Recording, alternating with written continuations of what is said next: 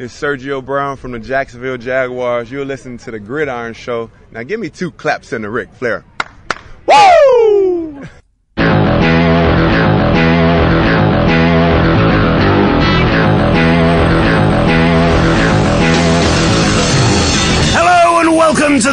Show in association with Sports Travel Tours. Sports Travel for sports fans by sports fans. We've had the New York Giants go absolutely nuts. The Jacksonville Jaguars turning the AFC South into a powerhouse, and the Cleveland Browns continuing to be utter trash. It's just day one of free agency, and so much has happened. So here is a bonus podcast of just me and Ollie talking all the big free agency deals. This is the Gridiron Show.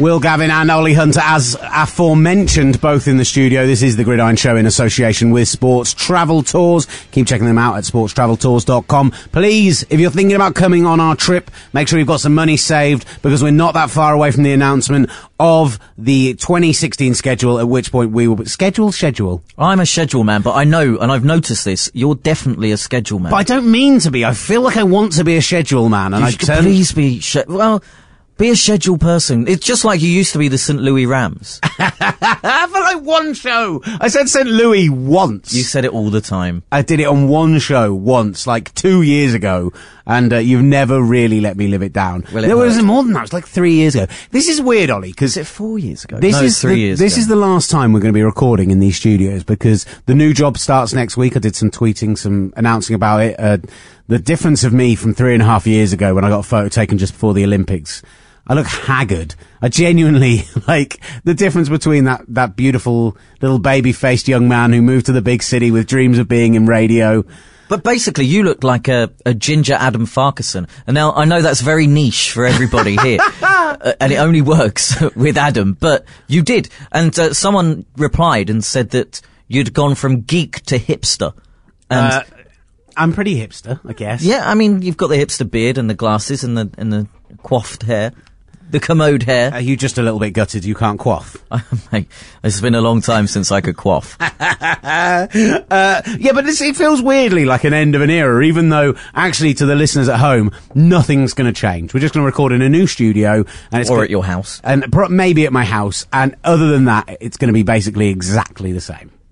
But for me, this feels like like this is my last shift here at Global, and I'm not in any way sad about that. But I'm a little bit sad about the fact this is our last time recording here. And we're not in our usual recording studio. No, we're in the fancy Radio X studio where Chris Moyles does his free podcast from. Yeah, I waved at him the other day when we, we saw him from through the glass. He didn't wave back. I was going to say he's not big on people. Like he hates the fact that the studio has a glass front on it.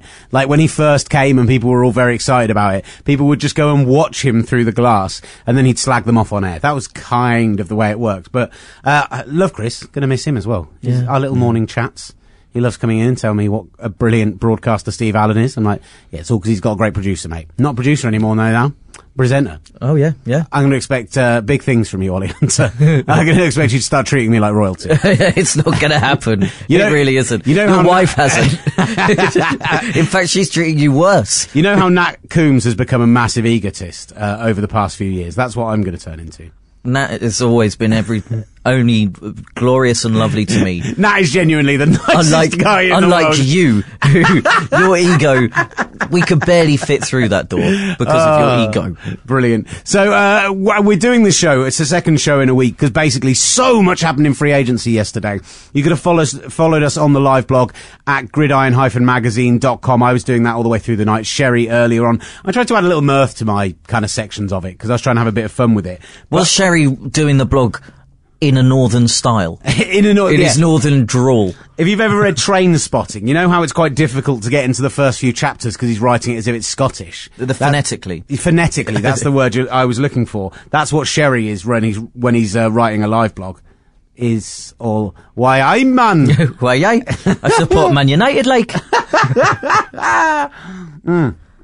Ah, sorry, just having a little drink of water. No, no, no. Fair enough. Do it. Uh, yeah, I, and announcing on the podcast and not editing it out because ideally we can do this in one shot without having to edit anything. That would be delightful. Yeah. So things like f- don't work. You're a. I genuinely hate you sometimes. Oh. what's been go- what's been going on in free agency? Right, there is so much to get into. Uh, We were in day two right now, and not a huge amount has happened in day two quite yet. Tom Brady has done a new contract, uh, which um, basically puts him in, uh, puts the team in a slightly better cap position. He'll only be 14 million against the cap the next two years, 22 million. Beyond that, it's extension for two years, so he potentially, under his current current contract, could play until he's 42 years old. Please don't. Please retire. You know he's going to do it. Oh God, he's like And how many? T- at least one more ring before he retires. Do you think? it's reasonably miraculous the rate at which he's playing? But other than that, we've not had a huge amount of other stuff come through today. So the great big running order that I sent through yesterday with all of the various bits of uh, information on it still kind of stands, which I'm pretty delighted about.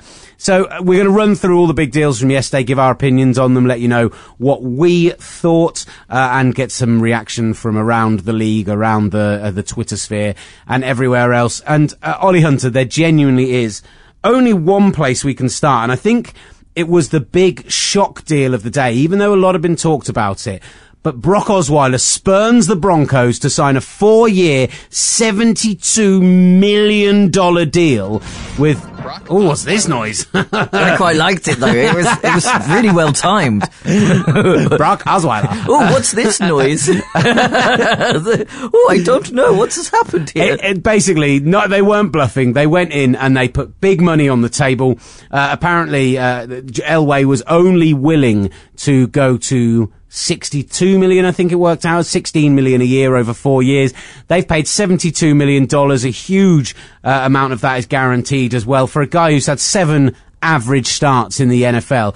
It's an know. absolutely giant contract. Uh, uh, for you, it's, I mean, let's talk about the Broncos first because they've lost a lot of pieces over the last couple of days. we were expecting this. There was always a possibility that this was going to happen. Uh, but John Elway's reaction was hilarious because I think we all kind of thought that he was going to re-sign there.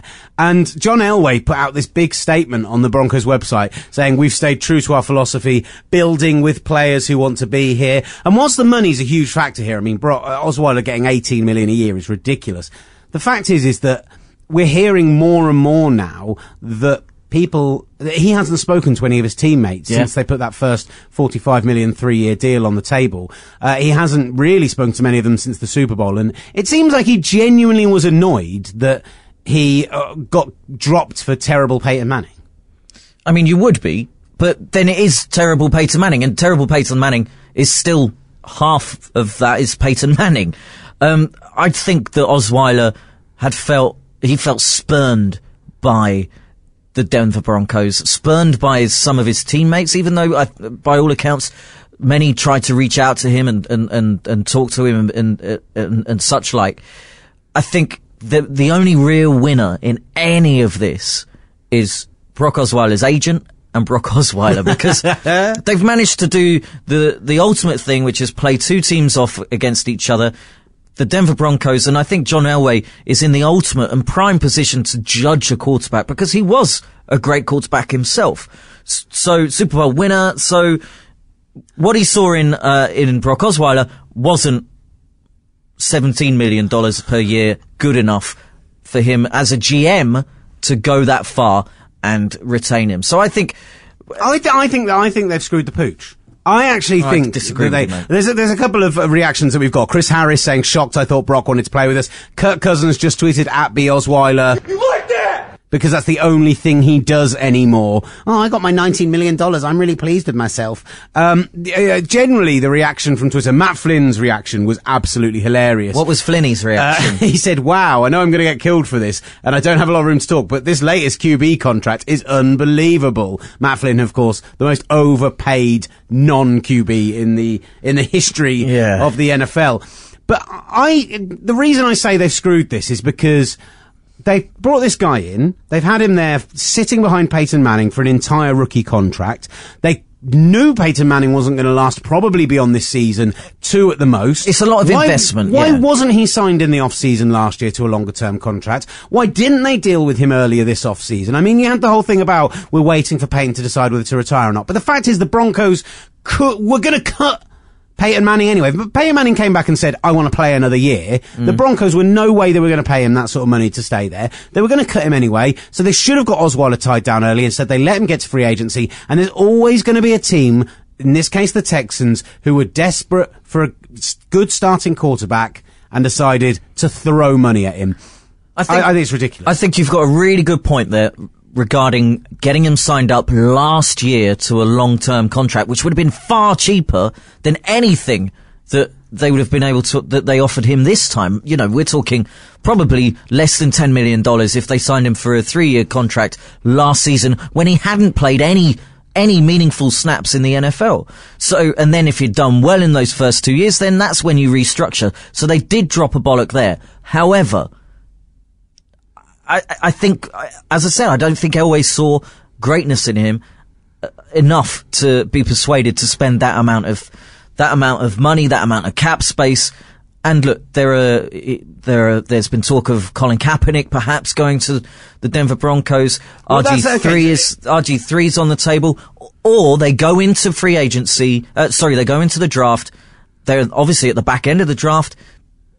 They're, Paxton There's- Lynch there's- could there- drop there, you know that kind of thing. There's there's nobody startable week one in this draft, even at the very top end. Carson Wentz, Jared Goff, those guys uh, for me aren't at the level anywhere near like an Andrew Luck, a, a Cam Newton, someone like that who's come out at the very top end of the draft in recent years. Uh, or, or Mariota and Winston, of course, two fantastic quarterbacking. Um, um, Mariota. Marcus Mariota. And I want to talk a bit about that Titans offense a little bit later Oh, on. yeah. But uh, Kaepernick's an interesting one. Apparently, they've offered the 49ers today a third and a fifth round pick for Colin Kaepernick. They want a second though, don't they? If the that's- 49ers. If that's true, I'd bite their hand off. They, uh, the 49ers want a second. They seem desperate for that. Uh, RG3 has been spoken about, but apparently hasn't had any visits with the Broncos or any contact with them as of yet. The, uh, the wild card for me and the one that I think's interesting and still waiting to see if Hue Jackson makes any kind of move on this because obviously they're going to go and draft a quarterback at two, but they probably want a competition. They probably want a secondary guy there. Is AJ McCarron, uh, who had a few really good starts with the Bengals while Andy Dalton was out injured. I think better than Brock Osweiler looked across his seven starts for the Broncos. Now, admittedly, uh, maybe the offensive pieces around him were a little more impressive this year comparatively. Like you, when you've got AJ Green to go deep to, then those deep throws are very much available. And yes, he is a flyer, but you're going to get him a lot cheaper than you're going to get Brock Osweiler. And uh, Elway in this statement put out this whole thing about, and even put the stats in there about how they basically won the uh, won the Super Bowl with the worst quarterback play of any team ever. So go and get an average game manager like an AJ McCarron, RG3, Colin Kaepernick, all big risks. Go and get someone like that. Draft a couple of guys. Take Connor Cook. Take uh, uh, Dax Preston, whatever his name is, from later in the draft. I really should know that by now. Dax Prescott. Uh, Um, Prescott. That's it. I wanted to call him got, Card- you've for some got reason. Dak Prescott, you've got Cardale Jones, you've got Hackenberg, Jacoby Brissett. There, there's a lot of guys with potential upside that perhaps aren't NFL ready. Yeah, maybe, maybe sit for half a season, learn the offense, and then bring them in. Hack- Hackenberg's another interesting case because uh, uh, obviously a lot of people had him going to the Texans the, the Bill O'Brien link. Um, I would say, if I mean, if I was the Texans, I would still, if Hackenberg is available in the second round when they come back round again, I'd still take Christian Hackenberg. I know you've just gone and spent big on Brock Os- Osweiler, but it's still a risk because of the small sample size. Bill O'Brien knows Christian Hackenberg. We know he's got the raw skills, but at Penn State, with all of their issues being able to recruit in recent seasons, it means that they have been unable to really put the offensive line pieces around him. They've not had a decent running game. They've not had a uh, really a true number one college receiver since Allen Robinson left. Yet Hackenberg still looked very good in the last two years. I mean, very good's a stretch, but uh, you know, fits and starts. His ability was fine. Um, uh, maybe a bit stroppy. He was a little bit Jay Cutlerish at times, which I didn't like. Uh, No uh, one likes that. But uh, yeah, I'd still consider taking him. T- talking about the Texans, I mean the uh, the deals that they've done there. They've they've brought in Osweiler, and they've also brought in Lamar Miller. Um, from uh, from Miami, we thought So this it is an in interesting Miami. move. What do you make of that? Because for me, i i- it's sort of a, a slight downgrade on Arian Foster, who, who of course they let go, but it is a a fitter version of Arian Foster, but not quite as good. Now, without Arian Foster, it was interesting at the end of last season. is that everyone said that there was no way you were going to replace him, that he had no opportunity at all. Uh, and yes, early on when he first went out, we saw some issues, but actually that backfield there in Texas, whether it was Polk, whether it was Alfred Blue, Mm. they were averaging over four and a half yards a carry down that stretch, and they were uh, averaging over 100 yards a game in the last four, three or four games. You know, when they went down that big stretch, when their defense and their running game were winning them games, it showed that what they've got on the offensive line there, where, where, with average quarterback play, is a good running back can go in there and do something. I'm excited about this because I think Lamar Miller, he's only 25, which people seem to forget, and. Yeah. He's got very little wear because, for example, in Miami, he was criminally underused considering his talent level. I think he could be a real fantasy darling this year. I think that he fits their scheme really nicely. We need a drop for that. We need someone very camp to go, oh, fantasy darling. a fantasy darling. I really think it'd be a fantasy darling, everyone. Oh, a fantasy darling. Darling. that was terrible. Sorry, carry on. He'll be a fantasy darling. So we've uh, like I like what the Texans are doing, and I think they've they've done the right thing. I just don't know what the impact of Osweiler is going to be. Uh, we've talked about Osweiler. I think that was the big, big, big deal of the day as it seemed. But the big, big spenders of the day, the New York Giants, who in the previous five seasons, they spent a combined $85.1 million in guaranteed money on free agency. Mm-hmm. Yesterday, in the time it takes to play less than a half of NFL football, they spent 105.5 million guaranteed money on Olivier Vernon, Damon Harrison, and Janoris Jenkins. And do you know what? I hate it. Why do you hate that? I absolutely. Because you think they're all fantastic, fantastic uh, acquisitions, or you hate that that amount of money has been splashed around from a socialist kind of point of view? Jerry Reese genuinely, in the space of yesterday, went from being uh, second on my list of most hated uh, GMs in the league to leapfrogging Ryan Grigson. Uh, into becoming number one because the money he spent on these guys, Janoris Jenkins at 27, five years, $62 million. JPP, okay, 10.5 million for a guy with only seven fingers. That's one thing. And Damon Harrison is a player I like a lot, although he was paid in a big way. Five years, 46.25 million. But Olivier Vernon, who can't set the edge, who has eight good games for the Dolphins at the end of last season, and who averages seven sacks a season, got more guaranteed money in his contract yesterday than JJ Watt has in his contract. That is utterly ludicrous. And we're going to talk about the Jags in a little while. But what I love about what the Jags did yesterday, more than the money they spent, is that the moment he crept above 15 million a season, they just went, no, they airwayed it. They were like, we're not having him. they completely stepped away. And I, I genuinely believe I, I, the Giants might be trying to be win now. They might be trying to show that, okay, we've got this offensive ability with, uh, Eli's probably only got three or four seasons. And, and of course, uh, Odell Beckham, no real running game to speak of. So let's go out and try and turn the defense around with some splashy signings. I think they're going to be a bust. I, I think they're actually, we're going to look back on this in a year's time and go, wow, they spent way too much money. Jerry Reese is out of a job. It's it's it is an incredible amount of money to spend, and we saw with uh, the Miami Dolphins last year just by adding the best, and he was the best, the, the second best defensive player on on the line. If you just add that piece in, Ndamukong Suh, it doesn't necessarily mean that your whole defense is going to get better. Um, Olivier Vernon is not as good as Ndamukong Suh. But but that's kind of the point I'm making. Is that Yeah, in, that's what I'm saying. Ndamukong Suh, when he started early, uh, he didn't impress early on, and some people were questioning his work ethic and his off the field and everything else. He had a phenomenal second half of the year, and he was taking up two blockers. And when that happens, Olivier Vernon has a lot more space on that side of the line and can make plays. Cameron Wake's not there, wasn't their number one pass rusher because of his injury, so the focus went on to Olivier Vernon. So he had a perfect situation to go out and make up a contract like this. Instead, he's going to be going into, uh, he's going to be going into New York where, okay, Yes, they brought in Damon Harrison, who I like a lot, but he's a run stuffer. He's not a guy who's going to take up two offensive linemen with his pressure up front like Ndamukong Suh does. Uh, they've got Hankins, who's a decent player. They've got Jason Pierre-Paul, who uh, we don't really know what we're going to expect from him next year because he still looks like he struggles to wrap players up. And you, you're basically expecting Olivier Vernon to go there and play like Von Miller And I I just don't see him as that sort of player. I'm, I, I genuinely think the Giants have screwed it. So when you you mentioned Von Miller, he hasn't been tied down yet. He, he, he was franchise tag franchise tagged. Sorry, um, about a week ago. How much does that? How much is he worth now? If Olivier Vernon is worth fifty two million g- and a half guaranteed. 85 million over five years. How much do they pay for Von, for Von Miller? If Olivier Vernon is worth 52.5 million guaranteed, somebody is going to have to spend their entire cap on Von Miller. Yeah. They're going to have to play one player in every position because that's the difference in quality between these two players. Von Miller will look at this contract and say, right, I'm getting 60 odd million guaranteed. I'm probably looking at 20 million plus a year. You know, uh, JJ Watt got just over 100 million for a six year contract.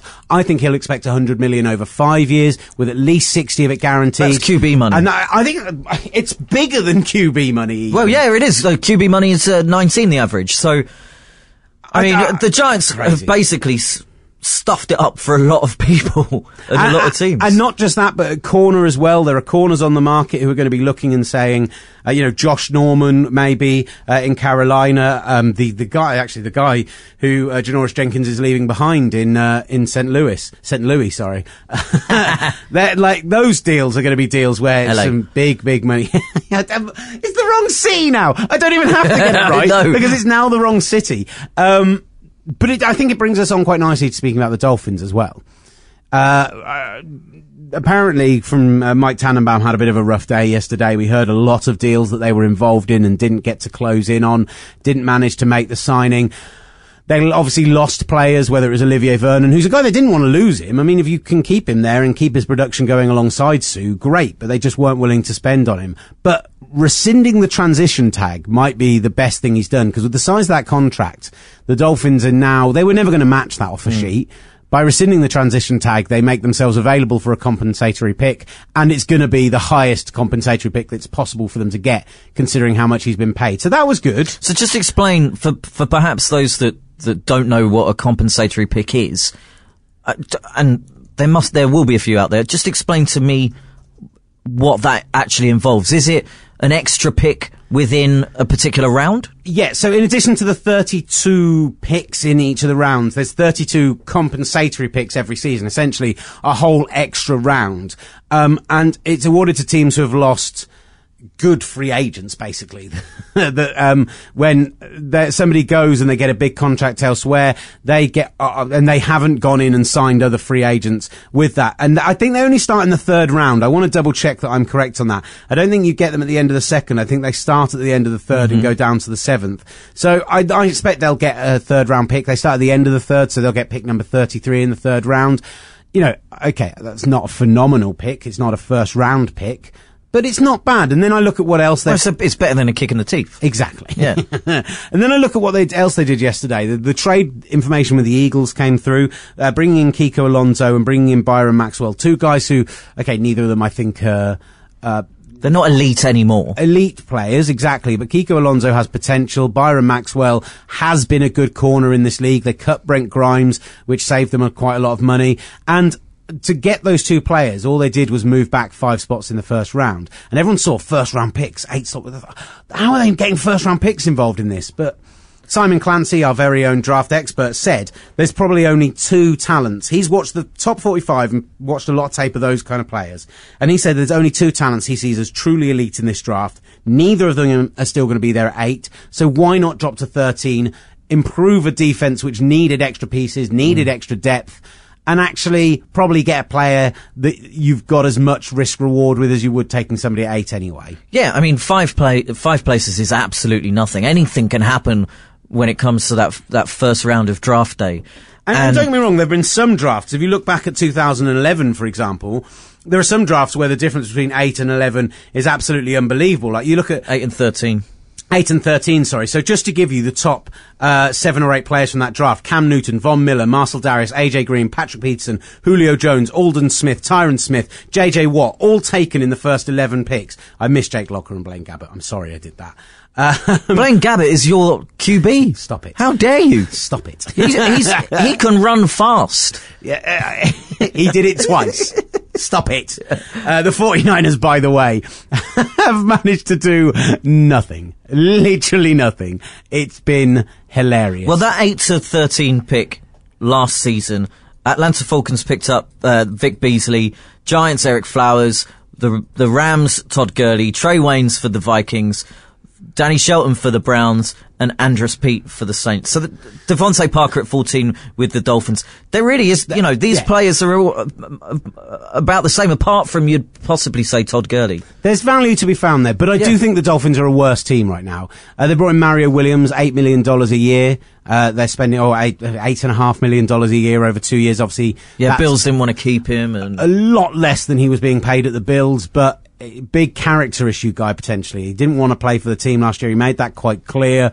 His teammates seem happy that he's gone. That's a concern for me.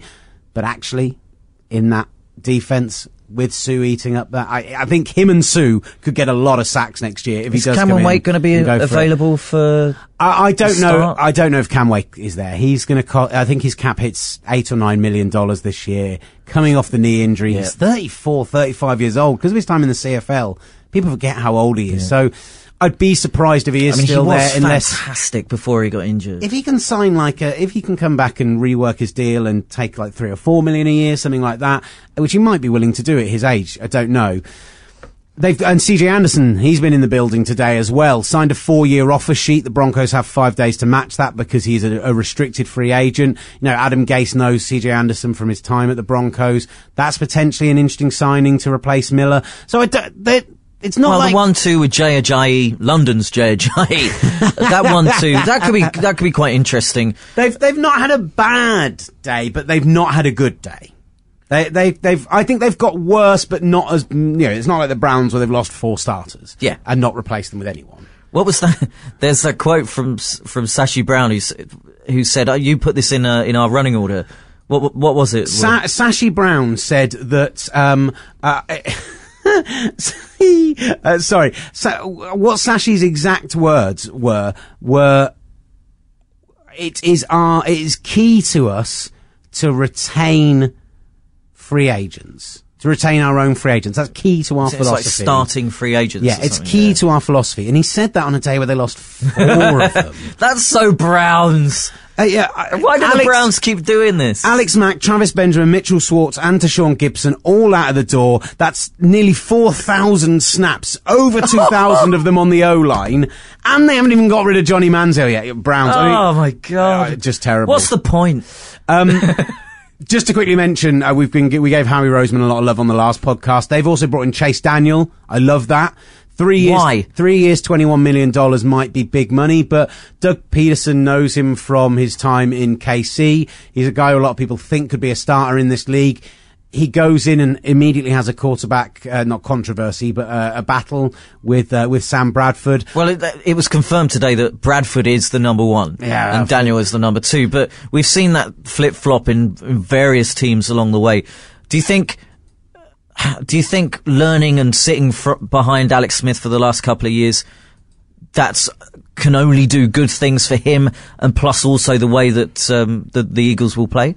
Yeah, I do. I do. I think that they also signed Brandon Brooks, who's uh, one of the top guards who was available. Uh, they brought in Rodney McLeod uh, who, uh, to help the back end of the defense. Uh, five years, thirty-seven million. That was. That's quite a big deal. They took him off the million guaranteed, though. It's big money, but I think he's the sort of player they really need there, and he's an improvement for me on the likes of um, Byron Maxwell. So I, li- I really like what the Eagles have done. I still think they're a little bit rebuilding, but they're in a division which could be weak this season. It's So- unbelievable how much rebuilding they have to do just a few years after bringing in the genius. the genius Chip Kelly that I, I, I- or Chelly Chippy as I call him um, and now that's going to happen to your club as well it's just no, it's not. It's, It's not going to happen to our club. it's just baffling I, I'm convinced. it definitely will Uh, the Dolphins did lose. The other player they lost was Derrick Shelby. He ended up going to the Atlanta Falcons, who had a bit of a weird day. They brought in Alex Mack as well, who I thought was a great signing, and we'll talk about wide receivers in a little while.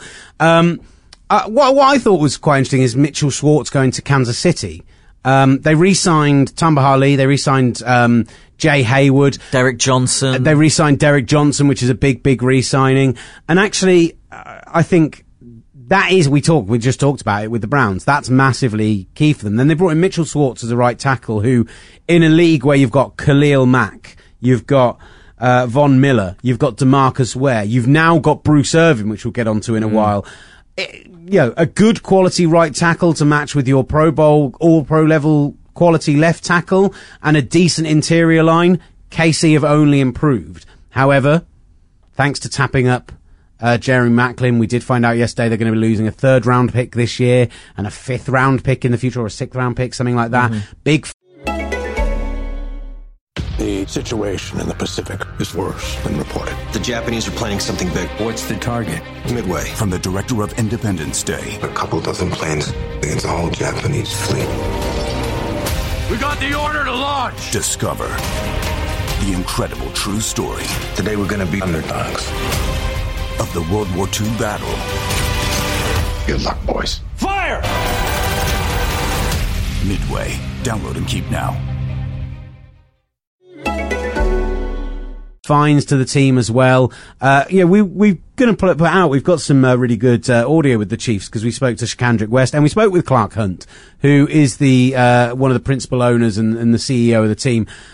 It's a shame we didn't get to speak to him after this to see what his reaction Well, would have yeah. been. But I just, I kind of want to just, even if just in passing, KC, I think, had a really good day. Well, how big a, a loss will it be to have let Jeff Allen go to the Texans? Guard, a $12 million guaranteed, $28 million over four years. I mean, I thought he did okay last season, and that will be a bit of a miss in that, that, that center of that line. Yeah, I, I I understand what you're saying, but I like Ben Grubbs a lot. I've got a lot of time Grubbsy. for him. I, I think he's a, you're so ridiculous. what? um, and it it kind of depends. If, if I, I, Eric Fisher, I've kind of put a lot of pressure on him there. I think he can be that sort of level of tackle. Maybe he's more of a right tackle, and Mitchell Schwartz could kick to left. I don't know. I, I think the line will be a point of strength for them. Yeah. that's my point. Okay. Je- Jeff Allen, yes, a loss, but I, uh, like I say, I do love Ben Grubbs a lot. I thought Tardif Duvernay was really good. Uh, yeah, I, I think Kansas City, they're going to continue to protect their quarterback. He's going to continue to not make mistakes and they can continue to grow as a team. Okay, I, I can't, can't argue that. And of course, we love the fact that the Chiefs will be getting stronger. What else did you like from yesterday? Uh, I'm just looking down at, uh, at at some of the acquisitions, the movement, the trades. I mean, you mentioned uh, Bruce Irvin going from Seattle to Oakland. We talked about it on Monday. Where would he likely end up? I think that's actually a really good acquisition from Oakland, and they've they splashed quite big um, in free agency with. Uh, with Kelechi Osemele as well. So Well, I, I think there are two teams we need to talk about here, is Oakland and Jacksonville. And when we talk about the 49ers before, they were a team with 60 million plus dollars in cap space and have done nothing. Whereas Jacksonville and Oakland have gone out and done exactly what I think they needed to do and improved. I, I hate picking up free agents so that you can go elsewhere in the draft. I don't like that. I think it's, you should go for best player available. But they've clearly got needs there. Bruce Irvin, okay, I, I, I, I slated Bruce Irvin in the last show and basically suggested that he wasn't going to fit anywhere else like he does in Seattle. And I expected a Byron Maxwell style drop off from him. If there's a situation for him which could be no better than going to the Raiders where he's going to get $10 million a year, get to play opposite Khalil Mack who's going to be taking up so much of that space on the edge. Actually, it's kind of ideal for what they want to be doing. They've also gone out and signed uh, former Chiefs corner Sean Smith, who I love. Yeah. I, Sean Smith, uh, again, similar sort of contract, $10 million a year. It's big money, but I desperately wanted him in Sanford, in the other side of the bay. Well, where Eric Peters was brilliant for Kansas City, and the, and he got all of the plaudits. Main, Marcus Peters, sorry, he got all the plaudits for uh, being a rookie, having a really good, great rookie season.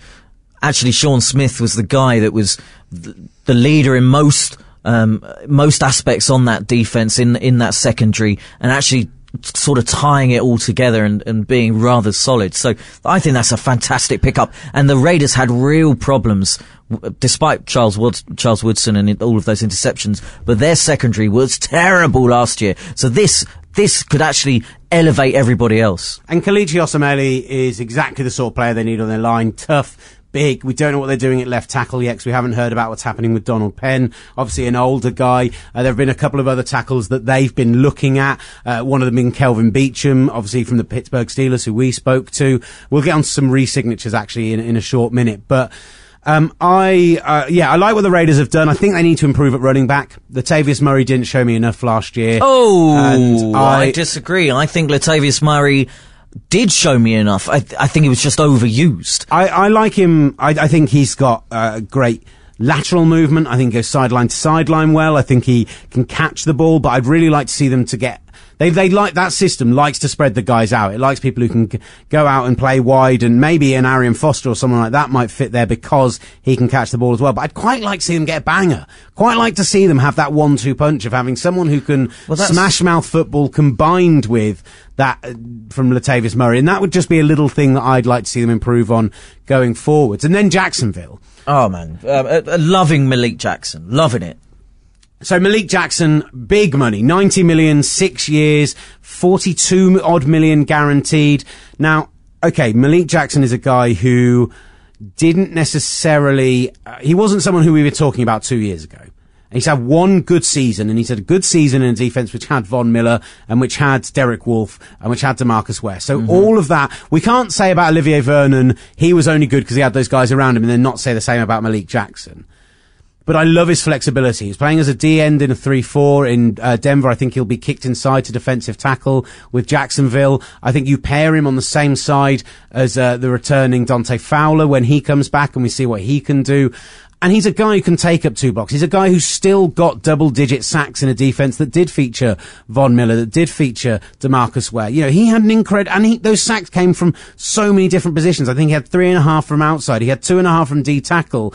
Uh, yeah, he was playing all over the field. I Fumble love his, recoveries, all of these things. I love his athleticism. I think he's the perfect kind of fit for them. And I looked at that and I, I was like, I desperately, need, I think where they really need to improve is defensive line, every stage of the defense, defensive line. They need inside linebacker to help because Paul Posluszny is now about 85 million years old. They need secondary help. They went and got Tashaun Gipson, who's one of the, uh, you know, real playmaking safety, uh, from the Browns. We're just hearing, uh, literally now, I've had a tweet through, uh, Adam Schefter's just tweeted, say, not tweeted me. I've, I've had a tweet through. Yeah, uh, he tweeted me Chef- personally. Shefty texted me and just said, Shefters. uh, Prince Amukamara is visiting with them right now from the Giants, so they're impro- they're trying to improve at corner. Yeah. And then, whilst we were like, uh, and they were smart to drop out of the Olivier Vernon race. So on the defensive side of the ball, they're doing everything they need to do. And they, they're gone, we've got big money, we've got 90 million to spend, we've got to start winning now. And then there was Chris Ivory. And See, I love this. I, I was talking about the landing spot of Bruce Irvin being perfect. Chris Ivory, there's a real concern he was going to go to somewhere who are going to want him to carry the ball 300 times. And as we saw in London, he, if he's on a good day, he can carry the ball 150 yards and a couple of touchdowns. But he flashes. And what he really needs is to go somewhere where he's part of a a two back set that can be a true committee. And I'm never that big a fan of running back committees unless the guys have similar skill sets, are pretty interchangeable, and I think that's what he's going to have with TJ Yeldon. I think TJ Yeldon struggled in goal line carries, which is why they had Ge- Toby Gerhart there. Who was rubbish? Uh, he's a huge upgrade from Toby. I think we can say right now that Chris Ivory is a huge upgrade from Toby Gerhart. And They've probably slightly overspent on him. But when you're a team who's consistently picked in the top five, you do have to overspend on these players. I think Jacksonville had a very good day yesterday. I mean, ten million dollars guaranteed, thirty-two over five years. He's a twenty-seven-year-old. So they've actually covered their backs when there could be that drop off in about two or three years. That they could cut him and, and not be totally hit with it. I think it's a fantastic move. I really do. And that almost makes, I think that makes their offense com- pretty much complete. They re-sign Marcedes Lewis, so he is the complementary to uh, Julius Thomas. I, I love what the Jags are doing on offense. And yeah, strengthening the draft on that defense, bit of helping out at, at, the- at, in the backfield and at corner. And as you said, uh, the Jags are going to look, are looking really sexy this year. Let's uh, let's talk about the rest of the running backs that went elsewhere. So the Jets we mentioned already earlier. Matt Forte comes in there. Matt Forte. Oh, like- that actually, yeah, we we talked about uh, Chris Ivory, and it's a really good fit for for the Jags. I think this is a fantastic fit. What the Jets needed is uh, they did they, they don't really use their tight ends as pass catching tight ends, and they couldn't really use Ivory as a pass catching running back. What Forte does better than anybody else, and he did this in the two years ago. The most catches and uh, and yards for a running back is catching the ball out of the outfield, but he also has that that pressure up the gut. I, lo- I love Matt Forte and I've loved him at, at, at Green Bay. That was probably never ever going to happen. But for for the Jets, all they need now is is either Fitzpatrick to re-sign or Colin Kaepernick to come in.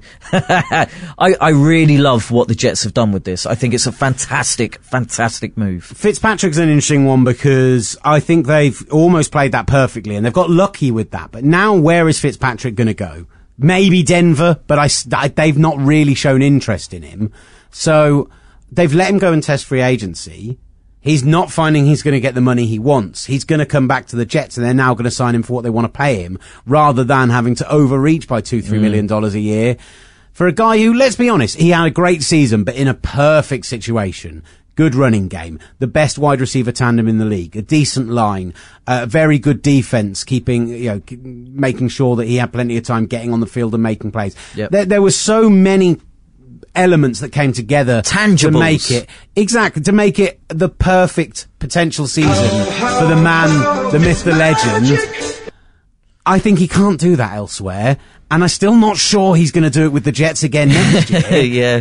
But I, I, I well, think, but if he does, I do think he ends back up there now. Now that everyone else has moved around, and there's, you know, I think that's probably where he plays next season again. The Jets have also signed Khiry Robinson, re-signed Bilal Powell. So that, so those are. Uh, They want to go committee mental. well, I don't think it's quite committee, but it's it's that they'll be the third down guys where Forte will be the the one and two. And I th- I, I think what they've done in uh, in offense is really exciting.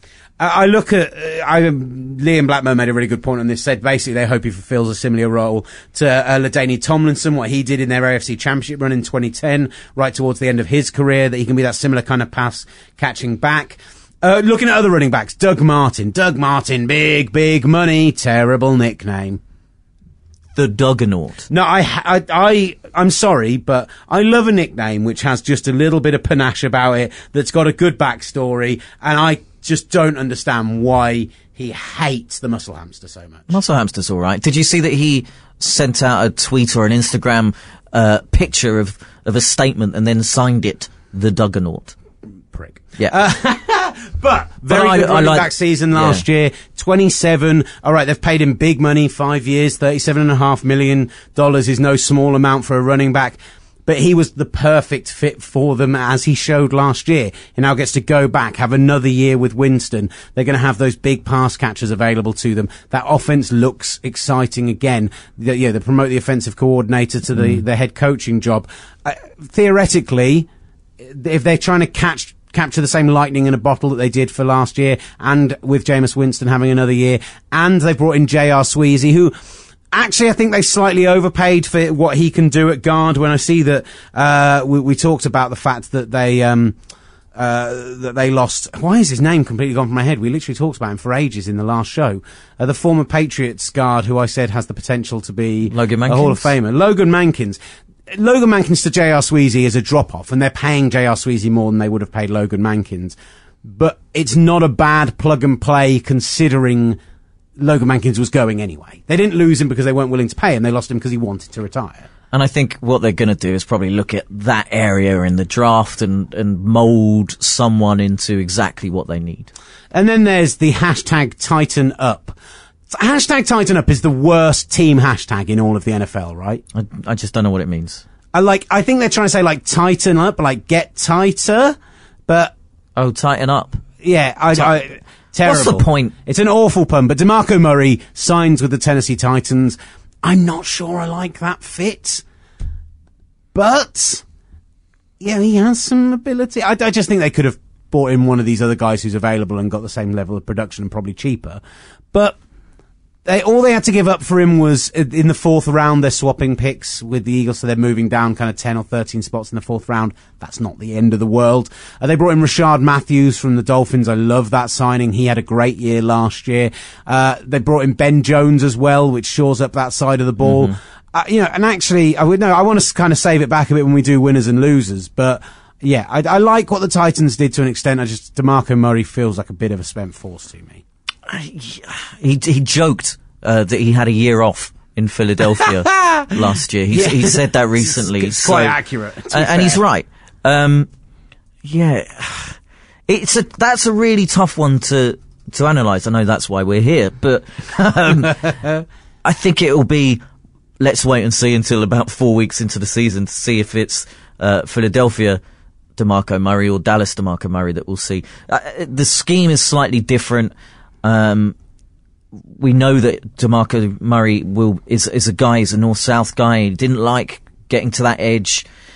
Um, wasn't keen on the pass catching, and I think that's the kind of running back that actually they need. The Titans need, but I'm sure when they've got a player like him, they'll probably try and scheme him to it, and perhaps use Mariota as a bit of a, a play action beast. I don't know. It- It's going to be really exciting to to see how they use him. Uh, just a few other deals to mention. Tyvon Branch going to Arizona. I, I don't dislike it. Maybe overpaid slightly. The Chargers upgraded their defense uh, with Brandon Mebane and their secondary with Lowery. Alex Boone going to the Vikings. I think is a great signing. It makes the 49ers much weaker, of course, at the interior. But he's been a big, nasty guard for a few years now. And if they're going to continue running the ball with uh, with Adrian Peterson and maybe allowing their quarterback to make plays with his legs, that's a good signing.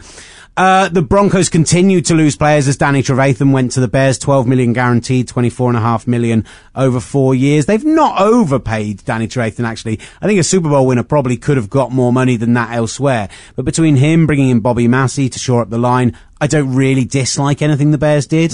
I, I don't think it's particularly exciting. Uh, and then there were the re-signatures as well. Um, just to mention a few of those. Uh, Jeremy Lane resigning in Seattle is massive. Haloti Ngata, uh, for the Lions to help on the line. Mark Barron at the Rams, they massively overpaid him. The Bengals, great business for the Bengals yesterday. Pac-Man Jones back with the team. Iloka back with the team. Vinny Rey back with the team, who was so, so good when Vontaze Burfict went down at linebacker. all of that is great, Sanu goes to Atlanta, Marvin Jones goes to Detroit. That that leaves them weak on on in the wide receiving corps, and we know that it's not as strong a class this draft as the previous two or three. I'm worried for the for the Bengals and and supporting AJ Green in that in that uh, in that respect, but they do have Tyler Eifert. so- No, no, know, very good shout, and they definitely need to try and go out and get a couple of number two, a number two and a number three receiver kind of guys. I want to talk receivers in a moment. Let's just rattle through a few more. All right, sorry, sorry. Uh, no, no, it's fine. Jump just, again. Just getting through them. Rolando McClain, fine. Ian Williams, love that re-signing. We actually spoke to him when he was uh, in San Francisco for the Super Bowl. We might bring that to you at some point. Charles Johnson, Carolina Panthers. Well done. Eleven and a half million cap hit. Cut him, brought him back for three million dollars. This is great. That is Yeah. unbelievable. So brilliant work from them. Uh, Richie Incognito returning to the uh, re- returning to uh, the Bills. That's important for them alongside Cordy Glenn. I'm surprised they managed to find any money for that at all. At tight end, some bizarre moves at tight end. Ben Watson leaves the Saints and goes to the Ravens. I mean, he's like 84 years old. uh, the Saints pay Coby Fleener ludicrous. This is money insane. I for a- mean- for a guy who, I mean, he's getting about seven million a year. He's just a big wide receiver. He can't block. And he's getting, I think he's getting only about half a million a year less than Dwayne Allen was paid to stay in Indianapolis. Ryan Grigson did something good yesterday. Well done, Ryan. Yeah. Pat who would have, who would have thought? Who would have thought? Right. I think uh, I've got a, um, a a big thing for Dwayne Allen. I think he's brilliant. I thought he had a really good 2014-15 season. Um, there was a drop off last year. That was to do with injury. I think uh, the quarterback going down, uh, not having Andrew Luck throwing to him, basically. And I think they retained the better tight end. No doubt.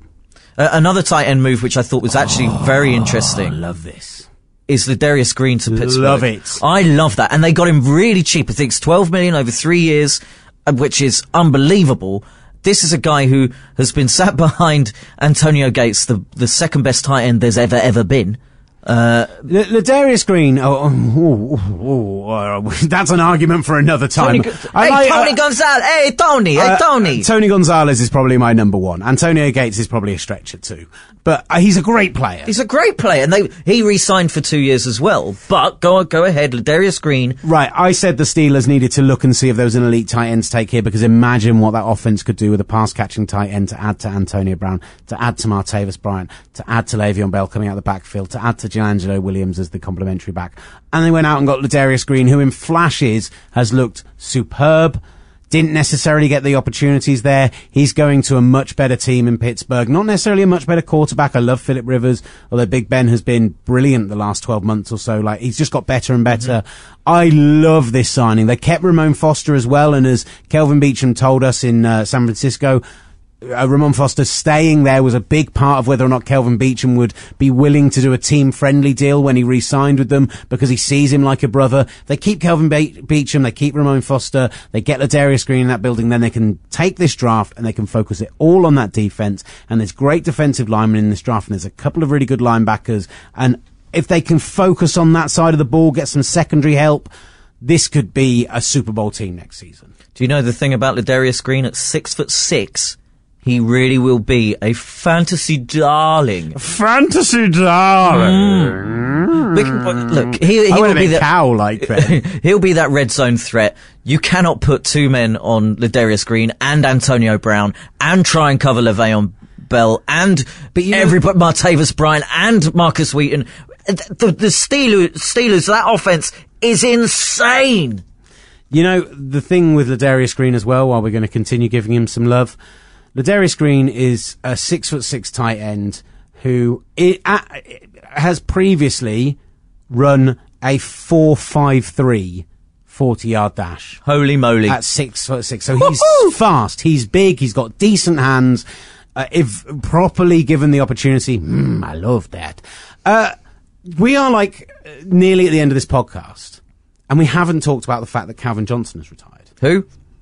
Calvin Yeah, Johnson. yeah, I know, I know. After nine years in the NFL, he's a first ballot Hall of Famer in my mind. He's a nailed on Hall of Famer regardless. Uh, maybe he won't get in first ballot because of Charles Woodson and Peyton Manning, but we played out that brilliant audio. If you want to hear Nate Burleson talk about Calvin Johnson and what the, ma- the kind of man he is, go back and listen to that show. It was a couple of shows ago. It'll be labeled up. Go to gridiron-magazine.com forward slash gridiron show. Uh, it was a fascinating chat with him and I just, Calvin Johnson, phenomenal. Marvin Jones was the best wide receiver available. They're paying him $8 million a year and him and Golden Tate look like a decent tandem. I love Marvin Jones. But it's not Calvin Johnson. I know he's not Calvin Johnson. No one else is Calvin Johnson. I, I mean, literally, no one else is I think Johnson. as a I think as a Green Bay fan, you should be very very pleased. I'm delighted. Johnson is no longer I'm in the delighted because the amount of times that he's he's. But I, I know that it's the dug wrong Matt Stafford out of a f- hole. d- done that. Uh, make a note of that for your for your edit. Uh, but the amount of times he's run all over us, but or caught all over us, and it, it, it it will be great not to see 81 lining up against us again. But he hasn't been 81 for maybe a season and a half. Only because of injuries. I still think he's had the ability. Yeah, he's still got the ability, but because of the injuries, and because it slowed him down, the production hasn't been there. That must have swayed him. That must have must have swayed him, and it's sad to see him go from a league point of view because I do love watching the best players, regardless of where they're playing. This is what stuns me though. Atlanta have brought in Mohamed Sanu for seven million dollars a year. That's insane. Right. They well, no, he can still throw though. But there is that. He could play quarterback when Matt Ryan drops off again. No, no, they've got Matt Schaub. What they, oh god, I forgot about that. what they were desperate for there is an outside guy, a, a big guy, a fast guy who could just play on the outside, take up that kind of outside corner, and allow Julio Jones to play in the slot if he wants to, play on the outside, on the other side if he wants to. Uh, you know, he can run every route in the route tree. He's fast. He's, you know, he offers everything, but it just takes that little bit of pressure off. And actually, do you know who would have been the ideal signing? Marvin, Marvin Jones. Jones. Yeah. Marvin Jones There. would have been brilliant at the Falcons next year. Instead, they've got Mohamed Sanu, who they've only paid a million dollars a year less, and is nowhere near as productive. I don't dislike Mohamed Sanu. I think he's a good player, but I don't Well, think he's good. a great player. and he's good, and I think that's all he'll ever be. Whereas Marvin Jones is a very good player. yeah, again, not great, but very good. Yeah, you know, and it- that distinction for a million dollars, yeah, silly, silly. What do you think of um, the Chargers getting Travis Benjamin from the Browns, 12 million guaranteed, I think, They ne- 24 over three, uh, three or four, three years. He was he was okay on a bad Browns team last year, Yeah. and he offers a deep threat, and I think he takes some pressure off Keenan Allen and allows Keenan Allen to go out and make plays in that same way we're talking about Julio Jones. He's a very good pass catcher. He stretches the field when you've got Rivers who can throw the ball deep. I, I don't dislike it, but I just uh, I, Travis Benjamin, I can't get myself excited about. Well, no, no, I mean, that's fair enough. Let's talk. Okay, let's let's round things off because we are approaching the hour mark. We might even get this podcast in under an hour, Olly, which would be absolutely stunning. Don't believe you. Uh, we've talked about all the moves from yesterday, so just tell me who were your big winners and your big losers from yesterday. Which teams do you look at and think, I love what you did, I hate what you did? Oh man, this is this. We've is kind of talked about it over the show, but just give me your your kind of your top line. I, th- I think, uh, from a defensive point of view, good. I think the Bengals in, in all of their re-signing, I think that's a, that's fantastic. But I think they've done badly offensive wise to to lose those players and not and not sort of get anything in return. I th- I really love what Oakland have done. I think they've been brilliant, and the f- I know they've spent big, but what they've brought in and they've addressed their their immediate needs. I think that was uh, they're they're big winners. In Who would have known. Reggie Jackson was actually a half decent GM? Yeah. Three years ago, we were calling for his head. Uh, he's had two really good drafts back to back, and now looks like he's doing well in free agency. For me, the biggest winners yesterday are fans of the AFC South. Formerly the AFC disgrace. They've now got, okay, so they've got Andrew Luck and they've got the Colts, and we know that that team could come back next year and do something. They need to get offensive line help. They need some pass rush help. We've been saying that for two years. Yep. But there's potential there for them to be a good team. The Jags look great now. And if they, uh, they've drafted well the last couple of years. If they draft well on the defensive side of the ball, the offense looks excellent with Bortles. They probably, he's been, he was sacked too many times last year, 51 times. So some offensive line help wouldn't go amiss, but I like what they did. The Titans now, I mean, if you look at what the Titans have got in their offense, when you first of all consider that obviously Marcus Mariota had a great first season. So they got DeMarco Murray, who I've admittedly said I'm not so sure about, but I think he could be good. You've then got Dorial Green Beckham, Kendall Wright, Rishard Matthews, Delanie Walker. All right, they're not, you know, the, the Packers at their, the height of their powers with Jordy Nelson, but they, or the Steelers at the height of their powers. Mm. But that's a good offense now. Or or it has the pieces to be a good offense, and they can they improve the offensive line as well. The Texans went out; they finally got themselves a quarterback. We all right, he might end up being a bust, but they went out and they did the big spend, and they went out and got a big name running back as well. The AFC South should be incredibly competitive next season, in theory, and I, I and the losers are the Browns. I mean, yeah, we, we spoke why they're so bad and, and why they're the biggest losers. What has been your one player that you think has been the best acquisition? So, from a from a, a value point of view, a need point of view, uh, what do you think has been the, the and and and what it will bring the team for what they, you know, for what they needed and what it, what could it mean for 2016? That's an incredible question. And one, I, one I don't know if I can answer. Uh, I, uh, single player who was that, I mean, the problem is you want to look at the really big impact players. I actually think, uh, Osemele, who you mentioned to the Raiders, could be that guy. Uh, they've paid him a huge contract for a guard, but, uh, it might be Malik Jackson, you know. 26 years old, it's a massive contract. defensive leader. he could really change what that defense is when it comes to getting pressure on the opposition quarterback. So it might be him. It might be. the most expensive player in the in the draft in in in free Ah. agents. Well, second most. Bringing back George Iloka for the Bengals as well. I know you mentioned it already, but that was quite big for me. I loved Mitchell Schwartz. Oh, there's so many of them. I don't know. I Uh, really like a couple, and we've spoken about them. I like Matt Forte, and I really like Ladarius Green. Nice. I think I think that is going to be a lot of. I know, I know I said it about Jimmy Graham last year, um, but I think that's a lot of a lot of value that they've got there for someone who was who's been underused in the NFL, who hasn't had much re- hasn't had much playing time, and therefore is going to be fresh I think that's a I think that's a, a great signing. I know there's, sti- there's uh, obviously by the time this comes out, we're going to put it out straight away. There are no edits bar those bleeping of the swearing. So uh, just a quick run through of some of the other guys who are still available right at the top. And Eric Weddle, uh, you know, I, if the Jacks hadn't got Tashaun Gipson, I'd love to have seen him go to Jacksonville, but he can definitely do a job for someone. I don't expect him to stay in San Diego. Russell Okung is a quality left tackle starter when he's healthy. He's had health issues. Ryan Fitzpatrick is obviously still out there available. Robert Ayers, due to visit with the Bucs. Can play defensive end and defensive tackle. He's interesting. Uh, Reggie Nelson turns 33, but had a really good season last year. We've just heard Prince Amukamara being, is being moved on and is visiting with Jacksonville. I mentioned a couple of linemen, but Donald Penn is definitely worth mentioning there, as is Kelvin Beachum. Nick Russell Okung is still around. uh, mentioned him already, but that's fine. Casey Hayward's another one as well. Uh, decent slot corner, but Green Bay seem to have decided they can't afford his contract. Chris Long, really good high character guy. Uh, injuries have restricted him in the last well, I mentioned years. it. I mentioned it uh, a couple of pods ago that Green Bay. I think it was last pod. Green Bay see value in in um, picking up these guys to play in the secondary uh, in in the draft. So I think they they they can see saving a lot of money by bringing someone in, and they've got previous in in in getting these guys coming from college.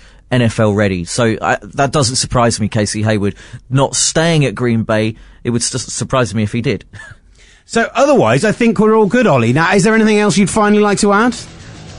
No, Great. In which case, thank you so much for listening to the show. I'm trying to do a live outro for the first time ever, so I don't have to edit it in. So thank you for listening. Keep checking us out on tw- Twitter at Gridiron. Let us know what you think of our thoughts of free agency so far. Still all those big moves which could be made, so keep an eye on our Twitter account as well, at Gridiron. Check out Sports Travel Tours at sportstraveltours.com. Olly Hunter, thank you very much. some exciting draft show news possibly next week. Oh, this is the Gridiron Show.